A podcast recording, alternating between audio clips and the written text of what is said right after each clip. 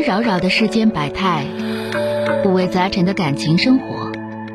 你有你的故事，他有他的观点，我有我的主张。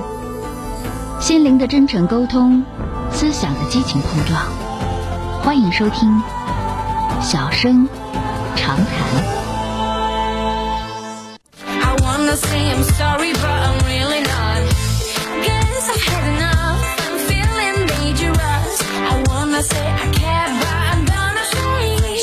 Gratitude.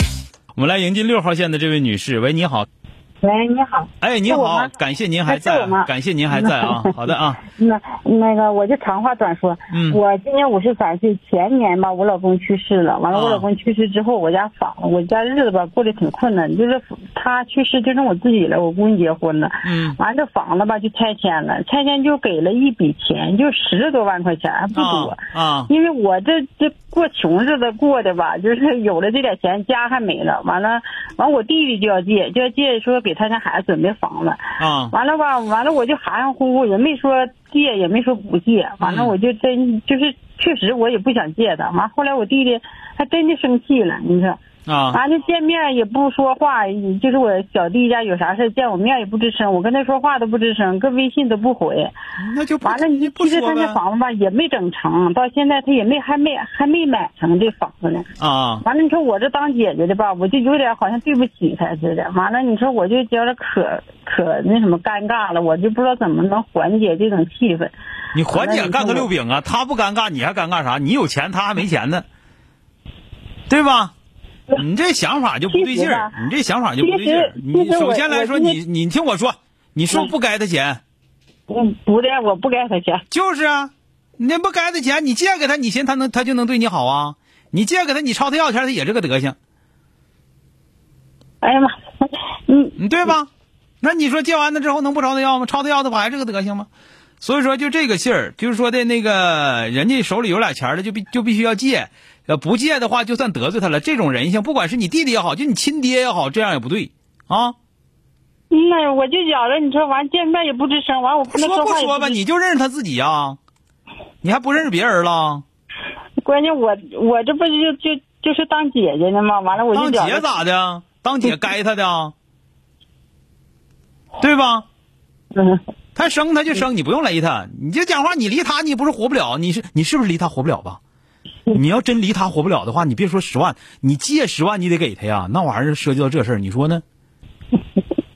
你要不是说离他活不了的话，他不勒你，你就不勒他呗，对吧？嗯呐，你说咋的？就是头些年吧，就是我丈夫在的时候吧，就是我们家有啥事儿啥吧，他我弟弟确实对我帮助很大。嗯，完了，完了我就觉着挺挺那啥的，挺内疚似的，我就感觉。那内疚那那现在不也人家你到现在你不也没借给人钱吗？你内疚内疚的时候，你到时候给人家给点嘎码的，你借借不了十万，借不了一万吗？对不对？嗯，你说是不是这？这玩意儿吧，就是就是这么个事儿。你说那个你姐姐这块孤儿寡母的，你姐这块孤儿寡母的，完了有手里有俩钱儿，你这头你这孩子要结婚还非得占上，对吧？你这玩意儿也、也说不过去。但是你这头呢，你还没借给人钱，完了你还非得上人那买好去，那你不自己倒霉催的吗？你不是？你说是不是？咱们这玩意儿，我实在人，我就说这实在话，我知道，对吧？我就我怎么才怎么才能缓解这种？你缓解个六饼，你你你再借再借十万块钱，你给他拿二十万去就缓解了，能不能做到？做不到别寻思这事儿了，行不行？不是，就是人为什么痛苦，我就告诉你，嗯很多人的痛苦都来自于他一定要做自己做不到的事儿，啊，就是这样的，这就是痛苦。嗯你闲的没事儿你真是闲的，我觉得。不是，关键是我亲弟弟呀，你说怎么就见面也不吱声，我就你那你也不跟他吱声就得了呗，不吱声就不吱声呗，那能咋的呢？也是也不是你先不跟他吱声的，是他先不跟你吱声的，嗯对吧？嗯。首先来说，我觉得你做的这个东西，你这个不可能说的，你又不花钱又想买好，那是不可能的。再有一个呢，我觉得他非得要朝你借钱，这头孤儿寡母的，他非得朝着借钱的话，他是不对的，啊，啊，他除了不勒你，他还有别的本事吗？他还有个狗屁本事啊，是吧？但凡有点本事，至于欺负自己寡妇姐姐啊？你想想是不是？对吧？我这么说，你你是不是想得开？嗯嗯，哎，所以说呢，这个东西吧，就是靠时间吧。那个你也不光那一个弟弟，听你这么说，是吧？嗯嗯对不对？然后你最应该帮助的是爹妈，是吧？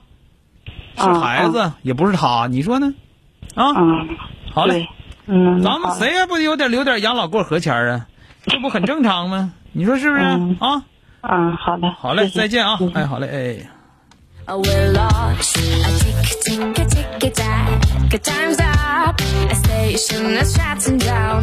A bad luck. A Barbarella. 就这个超人借钱，完了人不借给你，完了你这头就在这块儿就，就就就以为自己不勒人家就是对人家很大的惩罚，这种人多么愚蠢！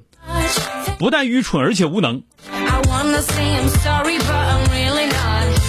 Guess I've had enough. I'm feeling dangerous. I wanna say I care, but I'm gonna say out of gratitude. 本节目由吉林新闻综合广播中小工作室倾情奉献。中小工作室执着好声音。